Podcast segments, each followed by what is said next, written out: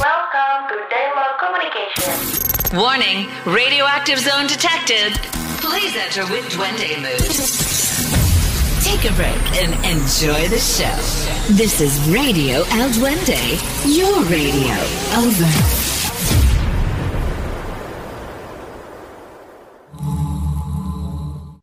Halo Koms, welcome to the Koms. Asik banget nih, balik lagi sama episodenya ngebakul dari advokasi tentunya. Kira-kira apa sih yang belum kita bahas seputar perkuliahan? Karena kan kemarin itu udah jalan dua episode gitu dari ngebakul ini. Yaitu yang pertama bahas seputar beasiswa, karena lagi gencar-gencarnya nih mahasiswa cari beasiswa. Terus habis itu kita bahas skripsi yang kemarin-kemarin tuh sampai nangis-nangis katanya bikin skripsi dan uh, banyak juga yang nanyain tentang skripsi gitu. Nah, sekarang teman-teman bisa lihat nih di judulnya aja kita bakalan bahas seputar magang gitu kan. Siapa lagi kalau bukan sama Riki nih. Halo Bang Riki. Halo, halo. Halo. Mungkin mau nanya kabar dulu kali ya. Apa kabar, Baik. Bang? baik, baik. Gue sehat, Alhamdulillah. Ah, Gimana Najwa, Najwa gimana kabarnya? Oh, baik dong, pasti. Kalau nggak Oh. baik nggak mungkin ngobrol Riki. Hmm, Iya. Bagus lah, bagus. Oke, mungkin Bang Riki boleh nih Bang kenalin diri ke sama teman-teman yang lagi dengerin Spotify ini. Silahkan Bang. Oke, halo semuanya. Kenalin nama gue Riki. Gue mahasiswa ilmu komunikasi, konsentrasi marketing komunikasi, angkatan 2017 di Universitas Sultan Hasanuddin Tirtayasa. Gitu dia. Gitu, gitu aja. Angkatan 2017 ya. 2017, iya benar. Oke. Lagi sibuk apa nih Bang akhir-akhir ini? Sebenarnya kalau ditanya kesibukan, hmm, cukup sibuk karena gue sambil kerja dan juga sambil ngerjain skripsi juga ya walaupun skripsi gue eh, masih masih tergolong aman lah, tapi udah melewati batas amannya kuliah. Jadi contoh lah intinya. Tapi gue intinya sambil kerja sambil kuliah sekarang. Sekarang gue lagi sibuk kerja dan juga kuliah. Oke, itu aja sih paling. Hmm, keren, ya. Keren banget, produktif berarti ya. Oke deh kalau kalau boleh tahu nih, kalau boleh tahu kan kita bakalan bahas putar magang, bagi-bagi gitu cerita sama Oh. teman-teman. pengalaman pertama kali gue magang itu ketika gue waktu SMK ya karena gue ini lulusan SMK bukan SMA gue lulusan SMK jurusan multimedia ya kan udah gitu eh gue magang pertama kali itu di Star Vision kalau kalian tahu Star Vision itu adalah production house yang memproduksi film FTV dan lain-lain. Mungkin kalau kalian tahu film Raditya Dika film Ernest eh, dan lain-lainnya lah. Iya, itu iya. produknya dari Star Vision nah itu. Terus pas kuliah gua magang di eh, satu persen. Jadi kalau kalian tahu satu persen itu satu persen adalah sebuah startup psikologi psi- psikologi yang di mana itu kayak eh, mereka itu pelayanan-pelayanan dalam kejiwaan kesehatan mental dan segala macamnya itu ada di situ ada di situ. Tapi itu berupa lebih lebih modernnya dikemas oleh anak-anak muda sarjana-sarjana muda orang-orang hebat yang ada di situ gitu. Nah itu aja sih pengalaman magang gue nggak banyak memang tapi menurut gue itu eh, cukup. Bukan more than enough ya tapi cukup aja bagi gue tapi kalau misalnya dari kalian bisa kayak lebih dari gue dua kali tiga kali empat kali pun nggak jadi masalah gitu tapi itu yang yang gua sayang yang gua yang gua udah yang gua udah yang gua udah masuk ke dalamnya ya maksudnya yang udah gua pengalaman yang magang gua ya itu sih Hmm, oke oke. Berarti itu kan Bang Riki tuh dari SMK ya. Terus habis itu Ya, kuliah lanjut lagi magang. Itu semester berapa, Bang? magang itu semester hmm, 7 ya semester 7 magang semester 7 karena kan eh, jadi karena gua pas kuliah gue suka ngambil semester atas nih. MKMK semester atas. Jadinya gue eh, pas gue semester 7 gue udah tinggal magang aja mas skripsi. KKM pun gue ambil di selang KKM pun gue ambil KKM mandiri ya. Jadi dia antara selang semester 6 dan semester 7 gitu. Jadi nggak ganggu waktu gue pas magang. Jadi gue magang kalau gue itu dari pas gue kuliah gue udah nyisain waktu gue itu buat magang tuh dan magang gue ada di semester 7 jadi pas kuliah selama gue MK semester atas, MK semester atas. Jadi pas atasnya itu nggak terlalu banyak kan. Nah bisa tuh ambil KKM mandiri. Nah ngambil KKM mandiri, nanti ngambilnya itu pak apa pelaksanaannya itu pas antara pas liburan semester 6 deh. Nah jadi pas semester 7 kalian udah tinggal magang dan skripsi aja gitu. Nah jadi dari situ kalian bisa fokus kalau skripsi skripsi juga bisa kalian sambil jalan magang serah Hmm, hmm. Tapi uh, menurut Bang Riki tuh magang tuh sebetulnya harusnya di semester-semester awal atau semester akhir gitu. Soalnya tuh banyak ternyata angkatan uh, yang sekarang tuh 2019 berarti semester 5 ya. Eh semester iya semester 5 ya. itu tuh banyak gitu yang udah ngambil magang. Itu menurut Bang Riki tuh bener nggak sih kalau kayak gitu? Nah kalau magang kan sebenarnya agak ada acuan ya selagi kalian gini kalian harus punya rencana kalian mau ke mana nanti ketika lulus atau nggak kalian apa yang ingin kalian kejar gitu kayak gue pengen jadi copywriter ya kalian harus lihat runtutan-runtutan perusahaan-perusahaannya mana aja apa aja yang harus dijalanin segala macam jadi kayak kalian harus milih-milih juga. Nah kalau kalian milih mau rencana magang di tempat A anggaplah copywriter. Ya kalian pasti harus punya portofolio juga gitu harus untuk apa untuk masuk ke situ. Nah uh, masalah boleh apa enggaknya ya boleh boleh banget. Nah yang jadi yang jadi kurangnya di kampus kita adalah itu kita tuh nggak manfaatin benar-benar waktu liburan gitu nih aku tuh pengen nanya menurut bang Riki tuh sebetulnya kalau sebagai mahasiswa nih apalagi itu. kayak ya dari maba sampai nantilah gitu akhir semester itu tuh lebih penting hmm. kita mem memiliki banyak pengalaman organisasi atau pengalaman magang, Bang? Nah, itu sebenarnya subjektif. Tapi eh, aku nggak bisa bilang kayak organisasi itu nggak penting. Enggak, organisasi itu penting. Tapi hmm. kan organisasi itu nggak nggak mengajarkan tentang pekerjaan atau dunia sesungguhnya gitu organisasi itu biasanya lebih melatih cara kalian berkomunikasi, melatih bagaimana cara kalian berpikir kritis dan lain-lain. Dan itu, itu juga bisa dilakukan di mana aja sebenarnya. Jadi nggak menjamin juga orang yang ikut banyak organisasi atau kayak ketua apa ketua apa itu langsung dapat kerja, nggak menjamin. Karena itu balik lagi ke orangnya gitu. Kalau dia kerja apa, perusahaan juga buat apa menerima gitu. Karena perusahaan juga punya kualifikasi nilai-nilai tertentu yang karyawan-karyawan jadi kayak misalnya si A punya organisasi ini banyak banget tapi si B cuma organisasi satu atau enggak dia dia pengalaman magangnya banyak itu justru yang pengalaman magang magangnya itu yang banyak jadi kalian coba deh bukan apa ya bandingin uh, sebenarnya subjektif intinya subjektif deh intinya si mahasiswa A ini organisasi ini ketua ini ketua ini si B magangnya di Unilever, si B magangnya di Indofood segala macam. Project. Yang jelas yang hmm. menurutku karena pengalaman kerjanya udah mulai banyak. Dia dia udah mulai tahu tahapan-tahapan apa dalam pekerjaan apa-apa aja proses yang harus dilewati segala macam itu dia udah tahu gitu. Yang, yang organisasi toh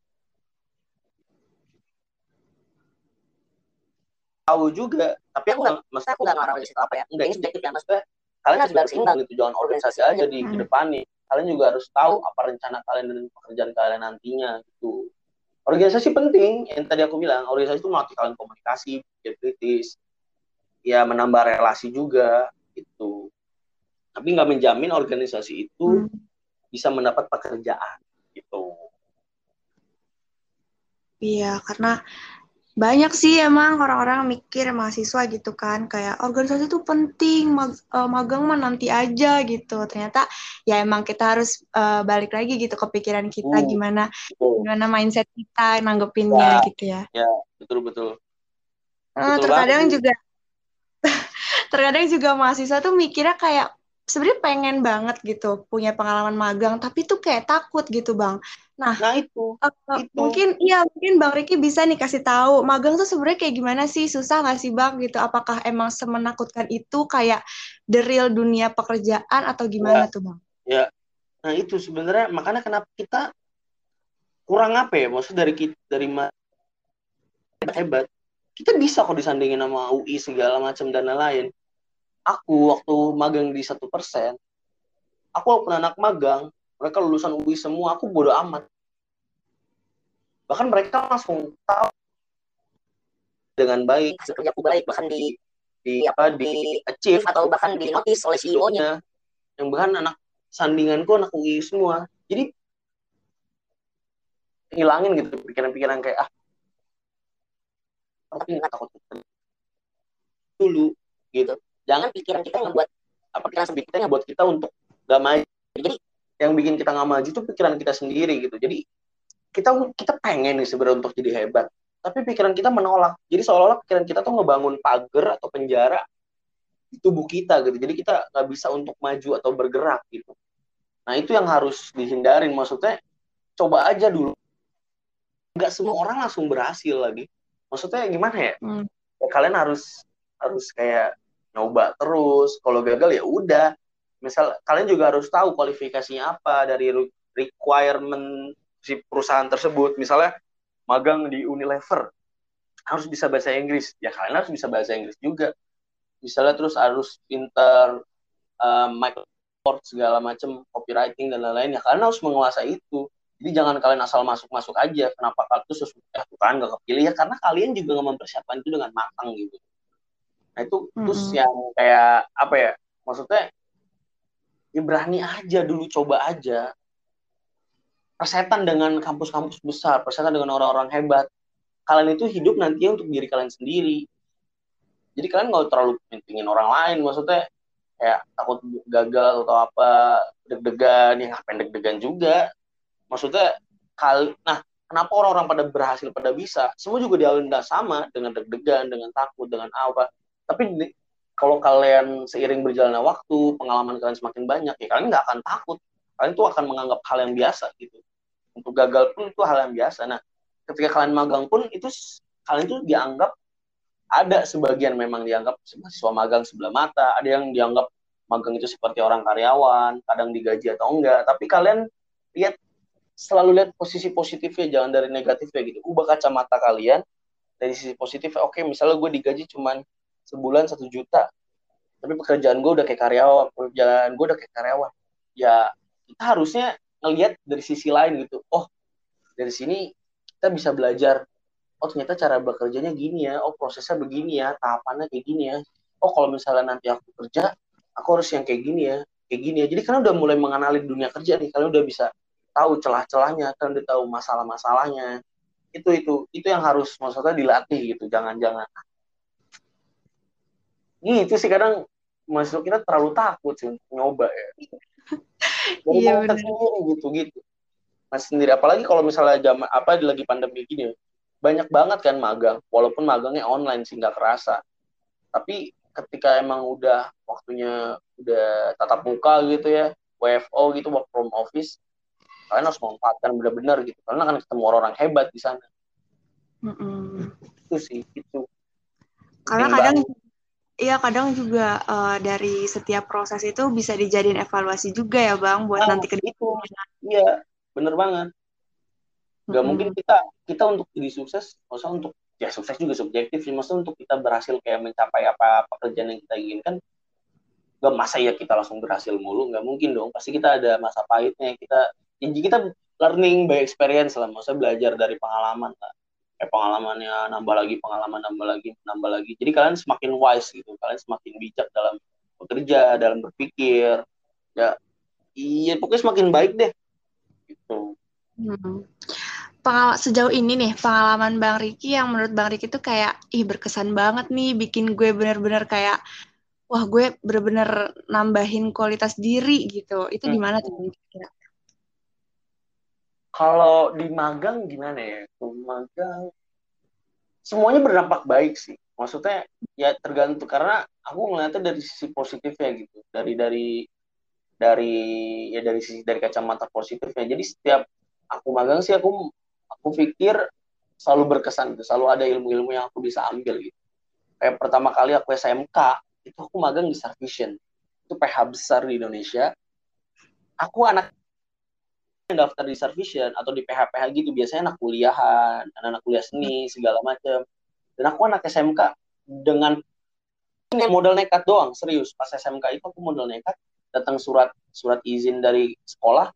Aku belum ada rencana untuk ke Jakarta. Aku berdua sama temanku itu berangkat datengin setiap PH nge-emailin setiap PH untuk pendaftaran magang segala macam dengan bawa nilai rapot dan lain modal nekat doang hanya modal eh coba sini ah coba sini ah banyak yang ditolak tapi Starvision akhirnya alhamdulillahnya diterima gitu. Itu salah satu berkesan gitu.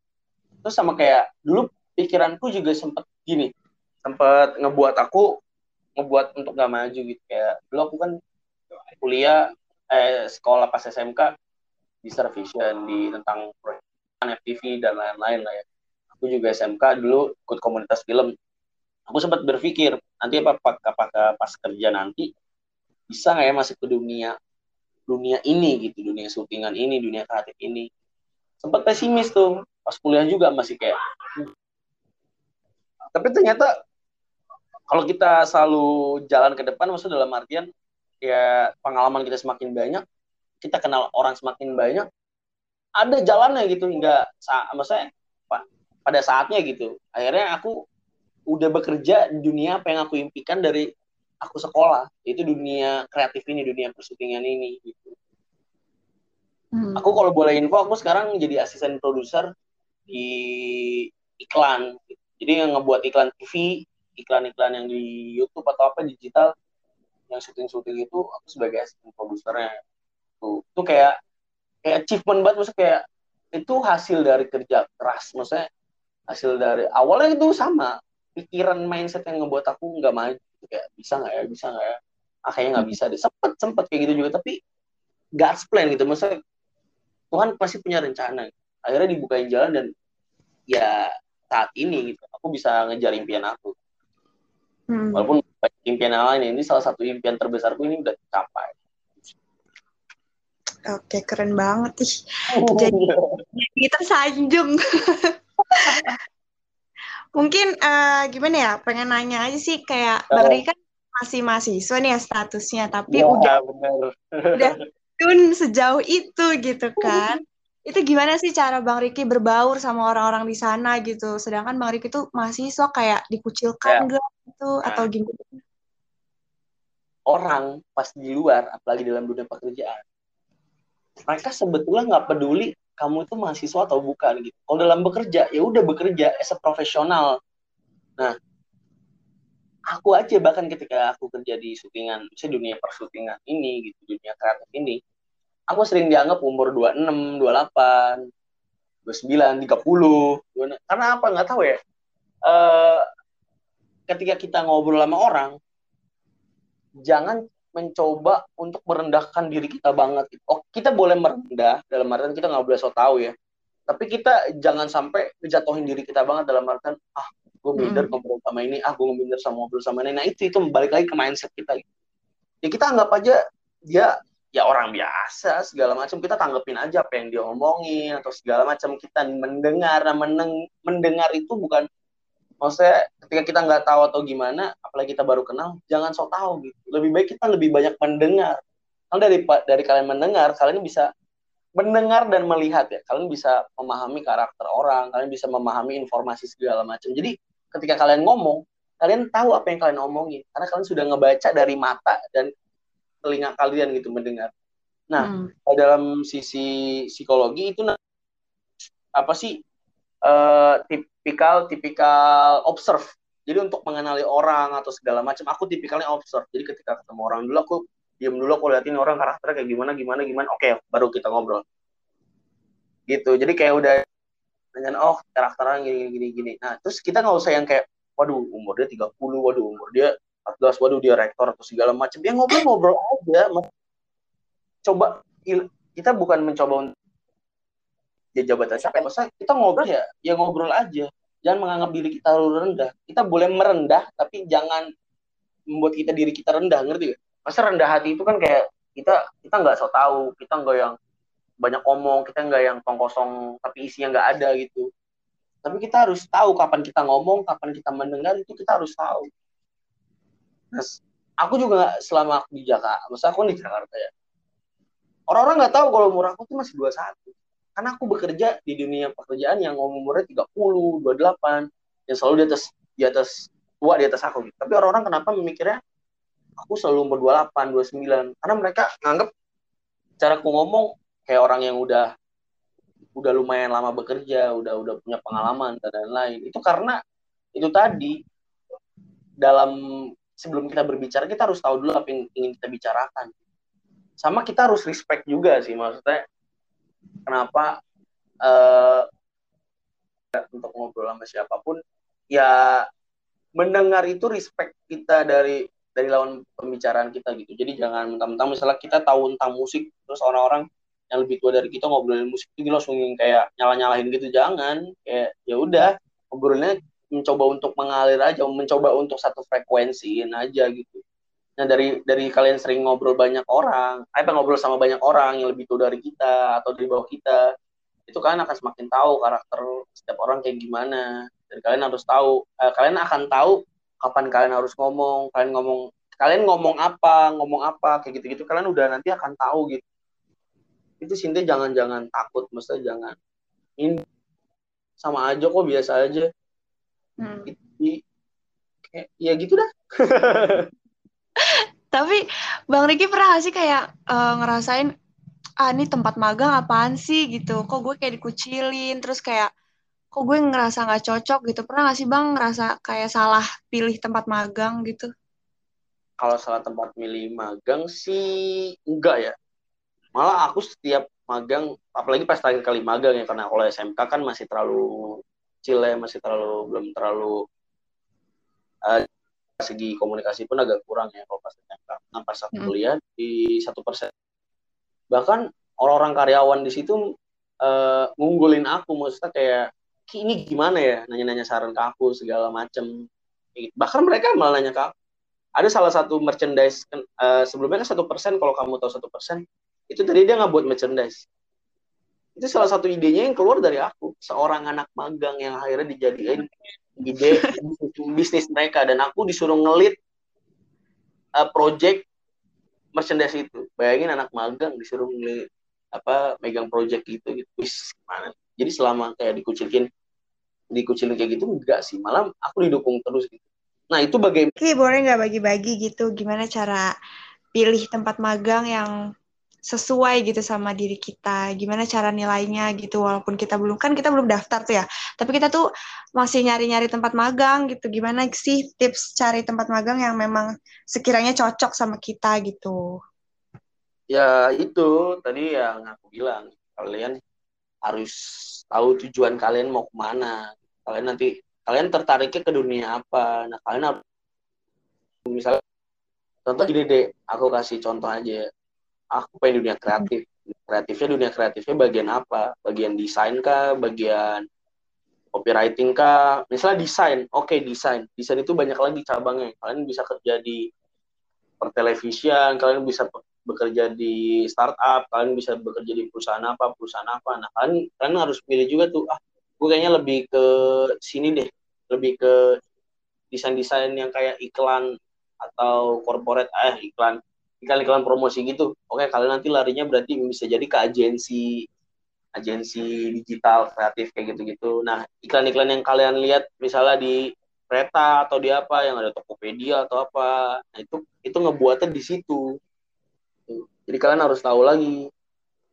Pokoknya kalian banyak-banyak searching, kalian banyak-banyak cari informasi di Instagram, sosial media, di Google, apa-apa aja turunan-turunan kalian gitu. Kalian bisa kerja di mana aja segala macam. Terus dunia apa yang kalian tertarik yang buat kalian tertarik itu kalian harus cari tahu sampai ke akar akar jadi kalian harus jadi kalian tahu gitu tahapan-tahapan aja. Oke gue nanti nanti kita masuk mana aja masuk ke perusahaan ini dulu habis itu ini magang di sini nanti magang di sini gitu. Jadi tahapan-tahapannya.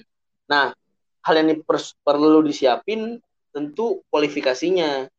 Kalau kalian mau masuk sebagai internship as a graphic designer, kalian harus punya portofolio. Portofolionya apa? Portofolio itu hasil-hasil kerja atau hasil kerja atau tugas-tugas kalian gitu. Misalnya kalian selama kuliah, kalau kalian udah niat pengen masuk di startup graphic design gitu ya, ya kalian pasti dari kuliah udah nyiapin tuh setiap ada tugas desain atau apa kalian ngebuatnya yang serius kalian ngebuat tugasnya yang benar karena sewaktu-waktu tugas itu akan bisa dipakai sebagai portofolio juga Oh. begitu juga dengan copywriting. Misal di pas tugas pas tugas kuliah ada ada tugas penulisan itu bisa dijadikan portofolio gitu. Bukan cuma pekerjaan aja bukan hasil pekerjaan aja yang bisa dijadikan portofolio. Tapi hasil dari tugas-tugas pun bisa jadi portofolio. Makanya ketika kalian ngerjain tugas itu harus benar-benar serius gitu. Kalau kalian ingin masuk di dunia yang udah direncanain yang misalnya graphic design oke pas ada tugas graphic design itu benar-benar buat serius terus ada waktu senggang ngebuat desain ada waktu senggang buat desain upload di Instagram segala macam. Nah itu bisa dilihat gitu. nah kalau dunia kreatif salah satunya eh, itu sosial media kalian akan dilihat gitu. Jadi kalian kalian harus ngebuat portofolio kalian juga di Instagram segala macam. Itu kadang waktu-waktu dilihat gitu. Ada beberapa perusahaan atau ada beberapa tempat yang ngelihat sosial medianya gitu. Hmm, gitu. Tapi seberapa besar sih Bang peluang eh, kita magang terus habis itu diri apa ya di diterima gitu? Maksudnya di, dipekerjakan di perusahaan itu gitu. Seberapa besar sih kira-kira? kalau seberapa besarnya sebenarnya tergantung perusahaan ya. Apa perusahaan itu membutuhkan karyawan apa enggak. Tapi selalu terbuka besar. Maksudnya eh, peluang itu akan selalu ada gitu. Nah kayak aku aku waktu kerja di satu persen waktu magang karena aku kinerjanya bagus nah kalian tuh ketika ada magang kalian memanfaatkan benar-benar waktu magang tersebut dengan serius gitu. Aku ditawarin sebagai video editor di sana. Belum aku belum selesai magang gitu loh. Baru masih magang. Hmm. magang kan dua bulan tapi udah sebulan sebulan hampir satu setengah lah. Langsung aku ditawarin HRD-nya untuk jadi karyawan di sana untuk untuk tanda tangan kontrak. Nah tapi aku aku aku nggak mau gitu. Aku nolak karena itu bukan tujuan aku untuk kerja di situ. Itu hanya pengalaman apa ya, ya salah satu pengalaman yang ingin aku coba lah gitu. Pengen mengenalin oh dunia startup tuh kayak gini. Oh ternyata ini bukan dunia aku. Itu itu itu cara aku sih rencana aku. Jadi peluang besar itu makanya ketika kalian magang kalian benar-benar manfaatin waktu magang itu. Karena sewaktu-waktu perusahaan itu kalau ngeliat kinerja kalian waktu magang bagus itu kalian akan bisa dipanggil lagi itu jalan mempermudah kalian untuk bekerja gitu. Jadi benar kata Bang Riki tadi ya, semakin banyak kalian punya pengalaman magang, semakin besar juga gitu peluang untuk mendapatkan pekerjaan. iya betul banget betul betul. Itu sih. Tapi jangan maksudnya bukan berarti magang atau apa selalu diutamain ya. Saya kalau kalian mau ikut organisasi ikut-ikut aja gitu. Karena sayang juga kalau kalian sebagai mahasiswa nggak ikut organisasi. Tuh Hmm. Kalau Bang Riki organisasi apa Bang?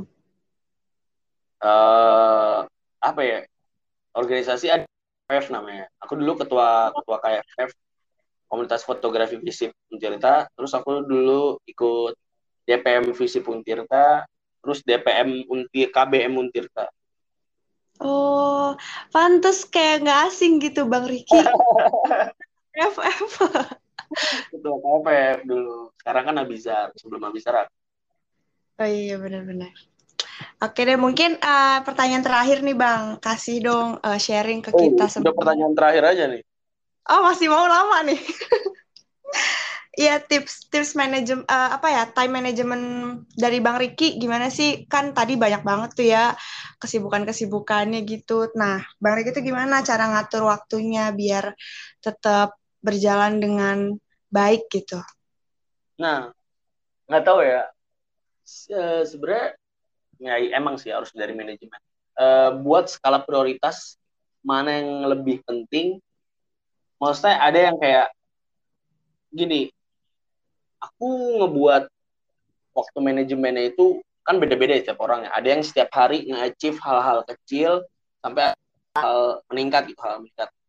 Ada juga yang kayak misalnya oke tahun ini aku harus apa harus apa harus apa. Tahun depan harus apa harus apa harus apa. Buat aja catatan atau enggak supaya kalian akan tetap ingat gitu. Atau enggak misalnya nggak ingat ya udah tanemin aja dalam pikiran.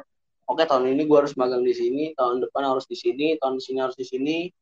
Jadi kayak itu itu salah satu doa juga gitu. Karena kalian ngom- harap membuat harapan baik-baik gitu. Jadi kalau ngomong kalian harus baik-baik aja. Mesti kayak nanti nih lihat gue magang di Unilever ah kayaknya enggak deh. Jangan jangan kayak gitu. Kalau kalau kalian pengen magang di Unilever ya udah kalian mikir aja. Suatu saat gue akan magang di Unilever. Nah itu kan doa. Itu bisa aja diaminin oleh malaikat-malaikat. Iya iyalah Ya, intinya gitu deh. Maksud itu tapi itu beneran. Jadi omongan baik-baik aja. Siapa, tahu itu omongan akan jadi kenyataan. Nanti Mm-mm, eh, kalian buat skala prioritasnya. Mana yang harus didahulukan, mana yang lebih penting, mana yang lebih penting-penting dari pentingnya lagi itu kan harus tahu. Jadi kalian jangan mengutamakan pekerjaan apa magang-magang tapi kuliah kalian nggak dijalanin atau apa. Kalian harus tahu responsibility kalian yang dalam hal ini tanggung jawab kalian itu kuliah kalian harus diselesain segala macam. Jadi kalian harus tahu mana ketika ngelihat mau ngambil magang kalian harus hitung-hitung waktu juga bulan ini ada apa ada apa nah gitu. Jadi jangan asal ngambil-ngambil aja terus ikut organisasi lima atau berapa segala macam nah kalian harus tahu skala prioritas kalian itu sih ngebuat skala prioritas mana yang lebih penting dan yang nggak terlalu penting gitu nah, sama- mm. eh ya ya itu sih itu sih itu aja sih Oke. Mungkin eh, Bang Riki mau closing statement gitu buat teman-teman di rumah, penyemangat buat tetap semangat berkuliah seperti Bang Riki sambil bekerja. terlalu semangat ya sampai lebih dari semester udah terlalu semangat kuliahnya. Parah sih soalnya kan aku anaknya anak kuliah banget kan semangat parah. Jadi ya udahlah. Apa ya? Sebenarnya bukan pesan sih atau ini untuk untuk mungkin yang mendengar ya. Jangan pernah tak ah, gila kayak siapa gitu kesannya aku kayak siapa gitu. Ya intinya aku nggak mau kayak dibuat kata-kata gitu enggak sih jangan. Kayak jangan takut gitu ya jangan minder. Coba aja kalau gagal ya udah coba lagi aja. Dan kalian harus mempersiapkan apa pun gitu. Kalian ingin ingin masuk apa ingin mengerjakan apa ingin mengejar impian apa kalian harus mempersiapkan. Coba aja jangan takut jangan minder. Jangan ngelihat sekeliling kalian ada siapa dan sekeliling kalian ada siapa. Kalian harus ngebangun diri kalian sendiri. Kalian harus percaya diri kalian harus yakin. Kalian juga punya mimpi yang harus kalian kejar jadi jangan minder karena mindset mindset jelek kalian itu akan memenjarakan diri kalian sendiri gitu untuk maju.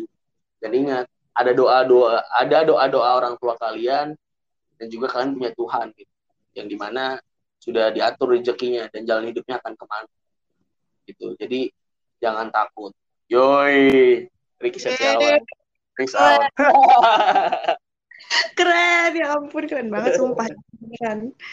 Oke, makasih ya Bang Riki udah menyempatkannya malam-malam di tengah-tengah kesibukan Bang Riki yang sangat-sangat padat tadi. Makasih ya Bang, sukses selalu. Ya, sukses juga kuliahnya juga biar cepat selesai jangan kayak saya Semoga skripsinya cepat kelar. Nanti kita Amin. datang.